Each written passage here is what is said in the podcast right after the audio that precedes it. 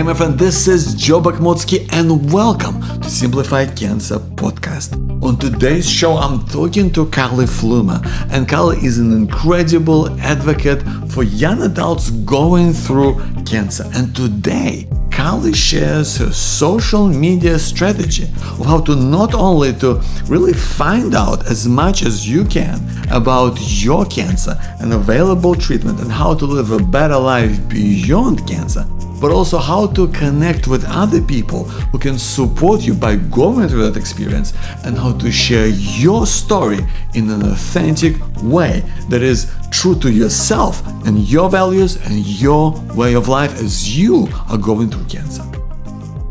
Hey, Carly, welcome to the show. Hi, thank you so much for having me. Thank you so much for being here. Carly, I want to start with the point where when you get hit with cancer, because such a turning point in our lives. And you, you, get kind of this swelled up in all of this emotion and it's it's your life turns upside down. So when you found out that you were diagnosed with cancer how did it make how did it make you feel?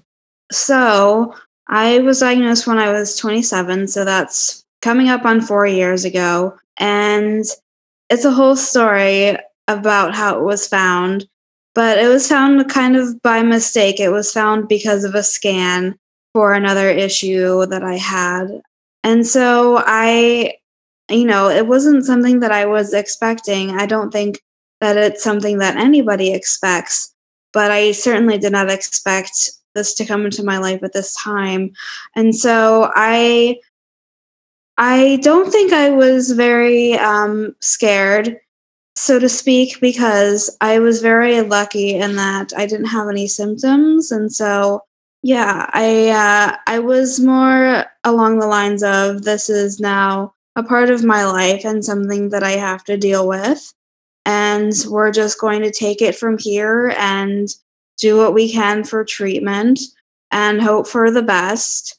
And I think that's still my attitude today and I think that is what has got me through my journey so far. And having cancer, I would say the mental part of it is half the battle. And so if you have a positive attitude, at least some of the time, then it makes it a little bit easier as you go through each part of your journey through treatment and to remission. Yeah, that's great, Carl. I'm so relieved to hear that you're going to manage to turn it around and make it into something that uh, you felt like was kind of almost a uh, experience that you were in control of and that you've found something positive to keep you going. W- what do you think someone can do in order to find that strength, to find that positivity, to get into that frame of mind? I would say um, find a doctor that is really I guess on your level of comfortability. And what I mean by that is finding a doctor who understands you and takes the time to get to know you as an individual patient and not just, you know, uh, I guess one one on their schedule. And so I would say get to one that gets to know like your lifestyle, your family life, what your morals and values are because especially for somebody my age, quality of life is something that really matters um, because I'm in a range that's called um, adolescents and young adults, which is usually between the ages of 18 and 39 or 15 and 39. I can't quite remember. And so for us, the quality of life is something that is really important. And if your doctor isn't really thinking about that, that might be something that you want to bring up because, of course, you want to be able to live a long and healthy life after cancer if you're able to. And so finding a doctor who respects that and is able to ask about that and understand that, I think is very helpful. And then the other thing I would say to help maintain this attitude of positivity is a support group. I wasn't told about them until uh, after I reached remission. So it took me over a year to find out about them. Now, there was a support group that I had learned about from a friend of mine who had also had cancer, but I didn't really look that much into it because I thought I was okay. I didn't think I needed it at the time. However, you know, this this diagnosis is a lifelong thing even though you can reach remission it doesn't mean that the effects on your body and on your mind disappear as well. And I think that's something that the general population doesn't really understand. And so, um, joining a support group, whether it's for people with the same type of cancer as you or people in the same the same age range as you, is something that can be really helpful in um, invalidating the feelings that you're having and uh, just being able to get things off of your chest that you don't think other people would understand. That's a great point you make, Carly. Those two points, actually. The first one I really love about finding a doctor who really gets you. Um, I, I, can really relate to that because I remember when I was going through kind of my um, through cancer and I had different treatment options and I had to really kind of weigh up what's what's gonna work for me. And I was really lucky that I, I had the oncologist who kind of put those things into perspective for me, but also let me put me kind of in a place where I had to decide between different things and talk to different specialists. And at first, you know, uh, Kelly, it was overwhelming because I, I was like, like, who am I to make these kinds of decisions? I'm no professional. But then again, you know, as I was going through this experience and I was kind of thinking about it and I was thinking of what's right for me and my way of life, I really found it's it's such a uh, not only a kind of a way that improves your quality of life, but really puts you in control, and that's part of what you're talking about, right? Oh yes, absolutely. I think that in the past, and then even some with even some patients today think that the doctors are the ones who are who are all knowing so to speak. And that's not to undermine their profession at all. But at the end of the day um, you are the patient and you know your body best. And so to have that relationship with your doctor that is a two way street rather than a one way street where you take part in what type of treatment would best fit you. Of course, if there are options, is really important. So, for example, for me, I had the option of having one half of my thyroid removed. I had thyroid cancer or um, both halves because you can live with one half, just one half of your thyroid, which is something I didn't know.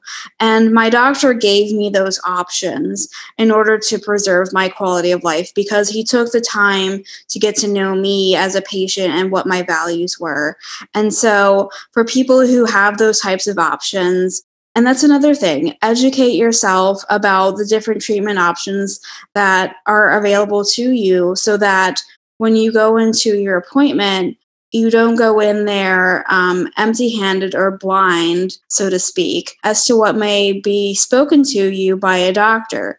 You can say, I researched this. I think these might be the best options for me. I want to talk to you about them and come up with a solution as a team rather than you tell me this is what I have to do in order to feel the best that I can feel. Yeah, exactly, and it's so um, so crucial to know that ideally ahead of time because you know oftentimes you just kind of feel like a um, you know rabbit in the headlights because you have no idea what's going on you have no time to process any of that or to make decisions. And I'm, I'm i agree with you 100% on this idea of educating yourself because that gives you kind of the foundation or really what i think is one of the key pillars of kind of life you know, beyond cancer is kind of having control over your everyday reality of life. And that includes your treatment options. And that includes you know relationship with your medical team. And if you have someone who like like you're saying is perhaps doesn't really get you well you, you gotta gotta go find someone else and and or get a second opinion or get a referral and I think, you know, to, to touch on what you said earlier when you spoke about support groups, I think there is a, an incredible vehicle for, you know, supporting that side of it as well, of educating yourself.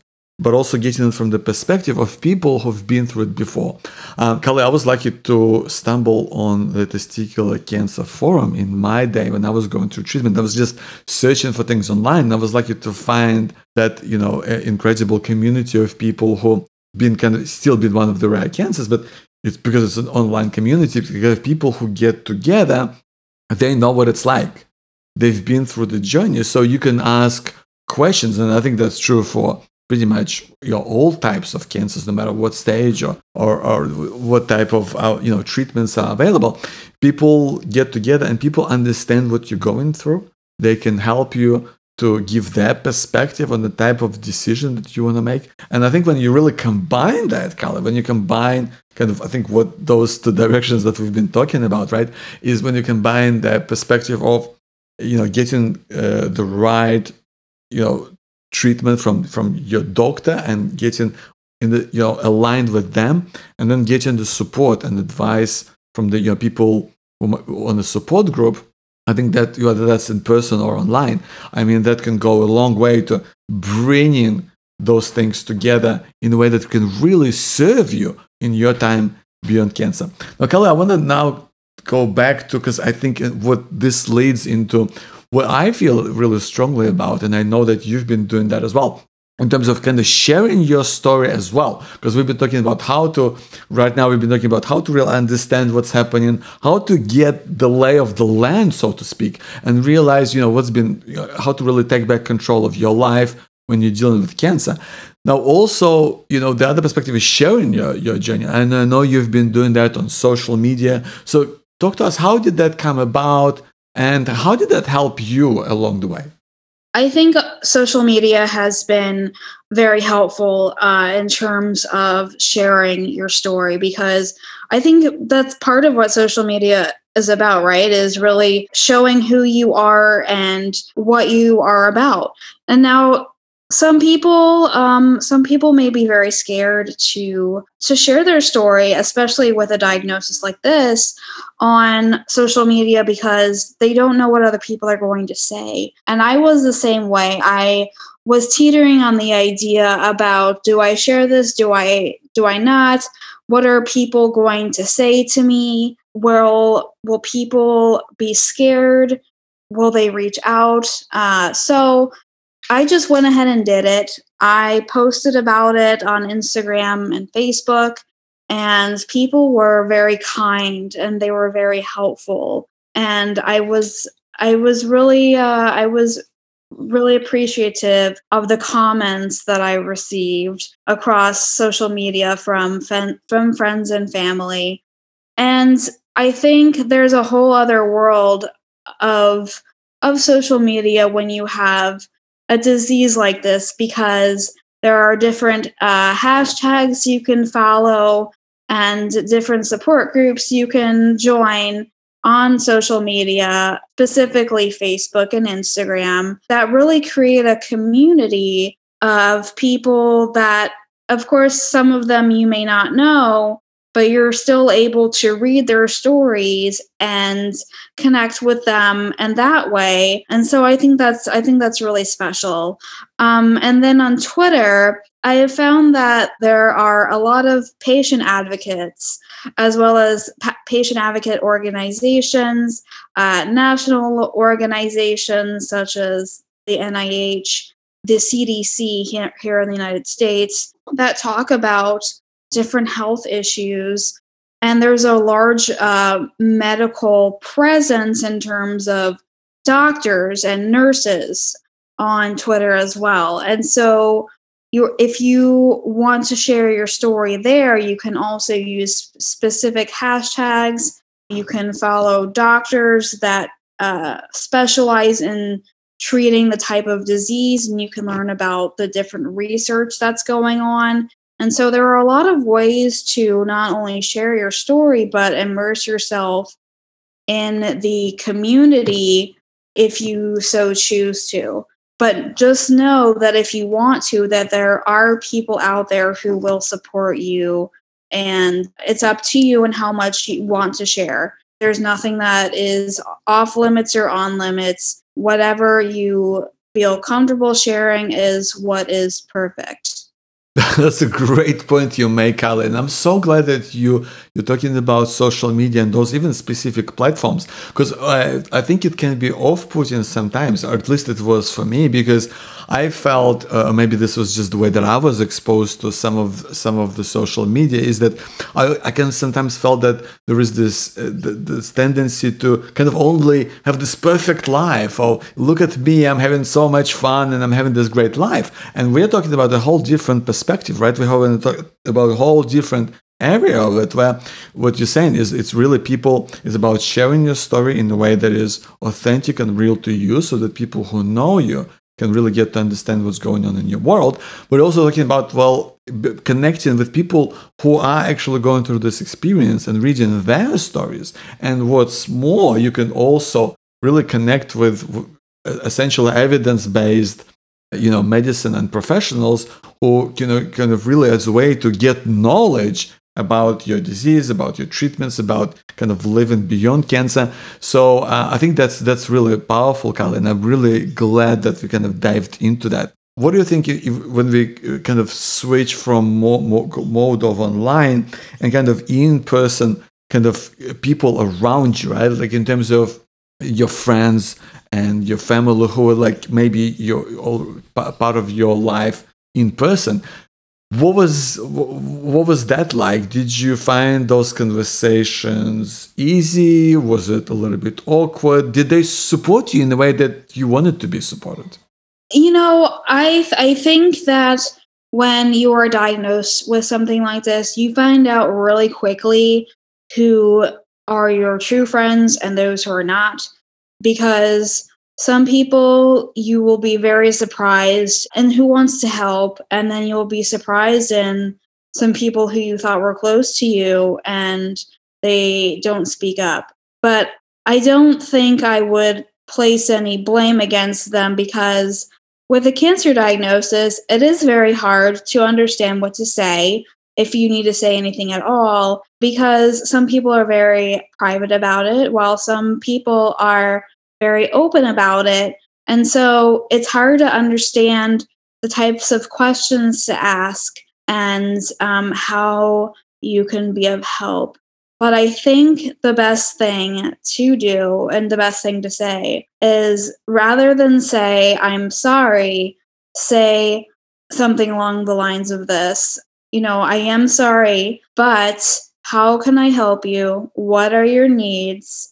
And I am here to listen with no judgment because at the end of the day, all any anybody ever wants is especially with a cancer diagnosis is to be heard and, and understood and not to feel like they're a burden and not to feel like they're not being heard by you know just another person of the medical community because sometimes our message doesn't get across when we're talking to our doctors, and that can be very frustrating. And so, to have a person to go to, whether it's a friend, a family member, or even a caregiver who listens, you know, with with no judgment and with a lot of empathy, can be very helpful because we we need that. We're in a vulnerable state, and uh, a lot of things are happening and mentally and physically. And we're trying to get everything under control. And just to be able to talk about it to somebody can be very helpful. And uh, you know, if there if there is somebody who is willing to to listen, take that opportunity to just kind of vent and explain what's happening, explain what's going on, and it's not going to be the easiest thing. It's not going to come out all pretty and perfect. It's going to be very messy. But that's okay because I think that's the beauty of our range of feelings and the beauty of of empathy that one is able to provide. And so I think if you're willing to share your story, be open, be as open as you want to with the people around you who are willing to listen and let them help. So true, Carly. I realized that you're much more kind and forgiving than I am because I was pretty cut up for the, with some people in my life who really didn't um, support me kind of in the way that I wanted to be supported. So I think it's it's what you're saying is so true on both ends of the spectrum. Is on one hand is kind of finding a way to to talk about it, but on the other way is like is coming at it from a perspective of saying not just oh I'm sorry, but like how can I help? How how can I help? you today or how can i do something for you and i'm here to listen and it's so much more it's kind of really active it's not just taking a step back and saying whoops like that's crazy but instead of coming in and and and being you know really stepping up in a real way that makes it easy for someone who's going through cancer to to really accept help and to talk about the struggle. And I think that's especially true for kind of younger people, would you say? Because it's, um, I feel like I've been talking to you know thousands of people going through cancer from all over the world and different cancers in different stages and i kind of feel we're talking about you know getting support from you know from from all sorts of people in their life. And i feel like like older people um they they they probably get more support because i guess people around them are used to people getting sick and this is how it is. Like it's they're used to you know they've been through life they've seen things and and and you kind of get to the reality that sometimes people can get you know heart disease or get cancer or whatever. And so they are uh, much more in tune about what is the right thing to do what is the right thing to say. And i think that younger people may not be in that place. Do you think that's true? Oh absolutely.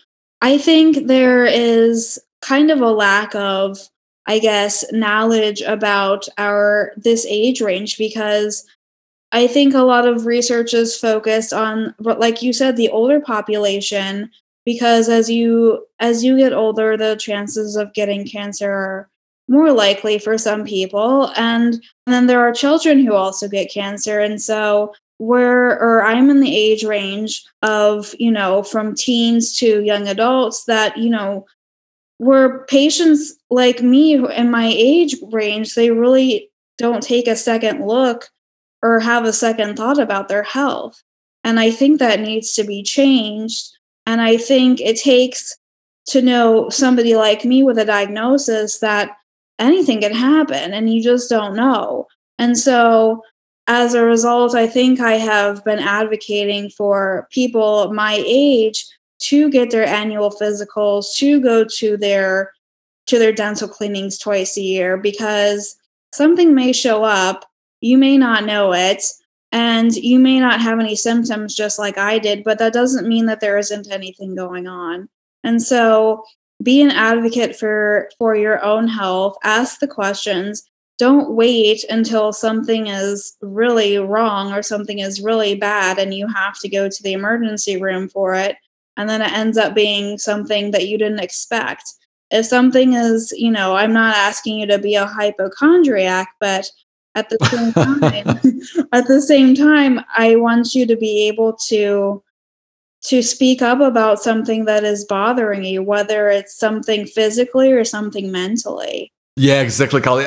I gotta say, I would highly recommend people to be hypochondriacs because I think it's a heck of a lot better than being on the other end of, of the spectrum where you are, frankly speaking, oblivious to what's going on around your health.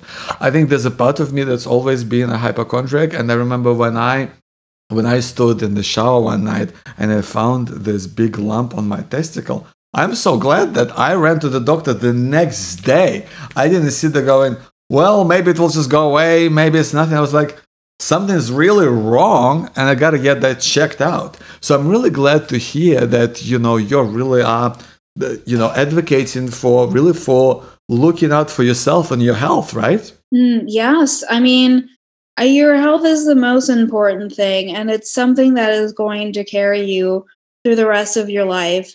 And so your mind and your body are the most important things that you can take care of. And if you can, then then why not? And there are people out there to help you. You don't have to do it alone, of course. And so take the opportunity to to get to know your doctors and you know, just take the time to learn about your body. Yeah, absolutely, Carly. And I know that uh, there's probably, you know, a little bit of disparity in terms of the information that is out there because when you look at things like kind of more common cancers like breast cancer and prostate cancer. There's so much information out there about it, so many support groups, so much visibility, I guess, which is fantastic, right? Which is that's awesome. I, I totally love that. But when it comes to, I guess, rare cancers, that really doesn't get as much attention as as as it should. What's your perspective around that? Oh, yes, absolutely. Um, I'm a big advocate for rare cancers because mine is one as well. Thyroid cancer is a rare cancer. And I I do find that there are a ton of websites and information and research that are dedicated to the cancers that are diagnosed more frequently, such as breast, prostate, lung, cancers like that, whereas cancers like yours and mine, they're very rarely talked about. And, and so it is very frustrating to um, to find that. But it's not like there isn't any information out there. You just have to be a little bit more diligent in finding the information that you want. And I think that's where support groups and social media come in because if you can't find the answer to it, like through a Google search or through, I guess, like a um, a website that is for an organization that's dedicated to research on your cancer, if you have a specific question about such as like a symptom you can go into these support groups you can go on social media and you can ask the people who have this diagnosis about it and ask about their experience so for example my doctor really didn't talk to me much about hair loss, but um, the thyroid can play a role, which I did not know about. And I didn't have chemotherapy, which um, one of the symptoms of that, or the side effects rather, is, is hair loss. And so I thought to myself, I said, well, you know, well, I didn't have this. So what is happening? And so I went to my Facebook support group and I said, has anybody else experienced this or is it just me so that I know what to tell my doctor? Um, and a lot of people have said, yes, I have experienced the same thing. And so from that, number one, I knew I wasn't alone. And number two, I felt a little bit better asking my doctor about it because it might be something common that they hear. And so, um, you know, there might not be the most I guess, a plethora of information about about your diagnosis there there are resources that can that you can use and you just have to be a little bit i guess a little bit more investigative when it comes to learning about your disease which is which is i guess can be a pain but it's not the end of the world there are people who will help you and um, I think that's where your doctor comes in as well. If you have a good relationship with your doctor, which you should, and if you if you don't, then it's perfectly fine, like you said, to get a second opinion or even to go to a new doctor who does understand you. Then, uh, if you have that relationship, ask your doctor these types of questions because these are the people who have studied this and who may know. And if they can't find the answer, if they don't know the answers, then maybe they can ask one of their colleagues so that they can find the answer for you. So there is a vast amount of information out there. It's just a matter of finding the right people and getting to the right answer when you need it. Yeah, absolutely, Carly. And listen, what if you imagine if you are starting today and you are, let's say, young adult who got diagnosed with cancer, and uh, what would be your go-to social media strategy? Like, if if you are in that place, like, what would you do? Which platforms would you go? What would you post? What can would you? How would you find hashtags? What would you do?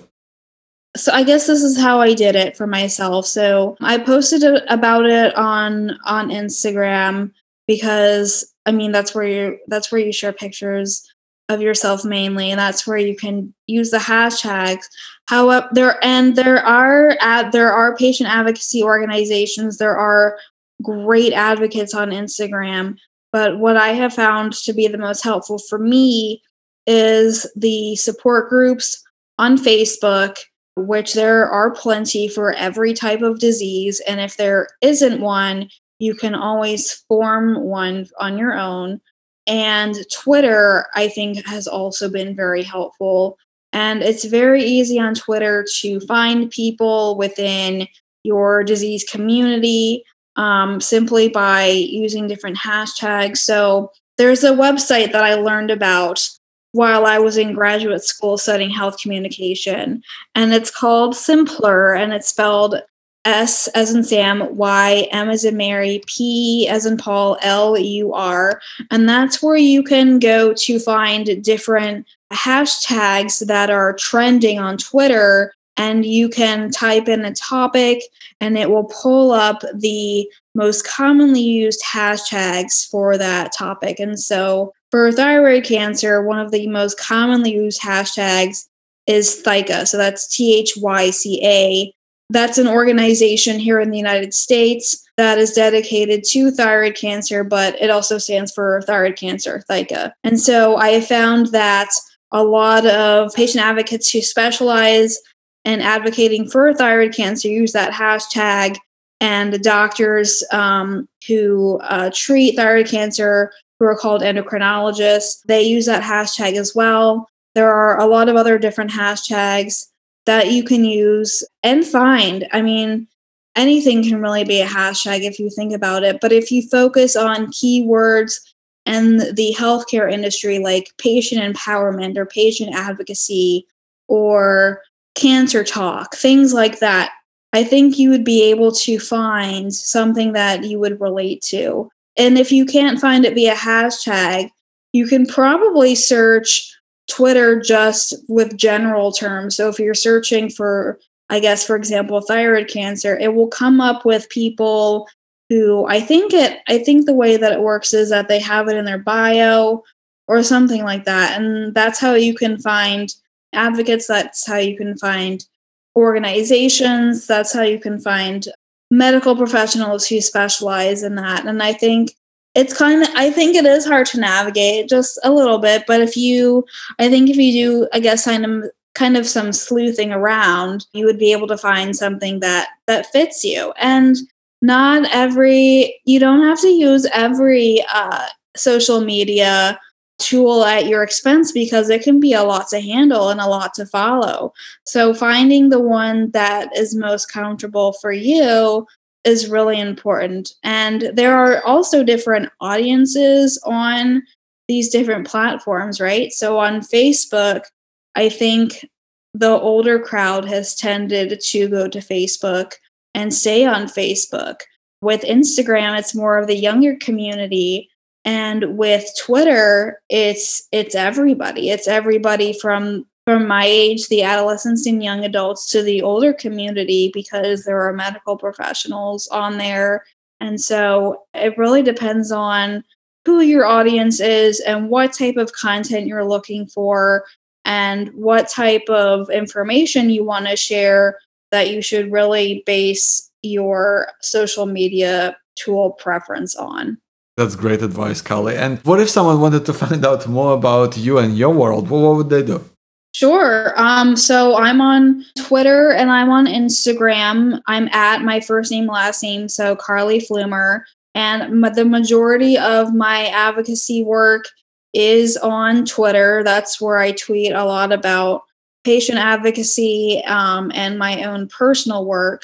I'm also on LinkedIn where I publish all of my publications um, in the cancer community as well as all of my podcasts. And then I'm also on Facebook, but I really use that for support groups. Thanks so much, Carly. Thank you so much for being here and just love what you do. Thank you so much. It was a great time. Hey, my friend, this is Joe Bakhmutsky, host of the Simplify Cancer podcast. Thank you so much for tuning in because I know that this is a especially crazy time for all of us. And you, if you're struggling a little bit right now with the lockdown, with the COVID 19 pandemic, then I, I, I urge you to check out my 14 day lockdown challenge how to stay sane, steady, and strong in the time of pandemic. You know, each day I'm sharing what I've really learned from cancer about dealing with isolation, with worry and fear. And each day we're going to tackle a different topic. So if that sounds interesting to you, then go to 14 day, that's one four, 14 day lockdown challenge.com. Also, if you're a cancer patient who's going through you know potential cancer treatment right now, then I urge you to go to simplifycancer.com and check out some of the free tools that I've created to kind of help you out along the way. If you go to simplifycancer.com to the tools section, you're gonna find out the outcome map, which is shows you how to really work through specific worries, like a milestones, like like a checkup, or maybe some specific symptoms that you've got, like an ache or a pain, and kind of figure out what to do next. It's a really simple tool that can help you to really work through that. There's also online community guide, which is how to really find the top three online communities for most cancer. So you can really check in with people who've been through it before, like connect with them, ask questions. They're gonna be there for you because they know exactly what it's like, you know what to expect from treatment and beyond. Also, I've got a PDF called Your First Oncologist Visit Checklist. And here I've got all the questions that you want to be asking your specialist. So you can just print it out and take it with you. There's room to make notes. And also make sure that you can kind of prompt the conversation and make sure that you really don't forget. The other thing I've got for you is the testicular cancer support kit. Oh, I've done a whole bunch of videos for you on the things that you can really, you know, find out about dealing with testicular cancer from the perspective of someone who's been through it. This is not medical advice. This is just from my personal experience of dealing with cancer, things that questions that you might have about fertility, about having sex, all of that sort of stuff. Like, how does it feel? Different kind of things that can help you and guide you along the way and hopefully make your journey easier. So, check that out as well.